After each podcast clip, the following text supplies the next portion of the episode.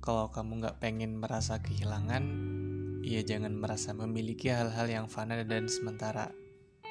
Tapi nggak bisa gitu kan? Kita masih saja merasa memiliki meskipun kehilangan itu pasti dan melepaskan itu keharusan. Ya, barangkali yang benar-benar kita punya itu cuma kesempatan buat menjaga sebaik-baiknya.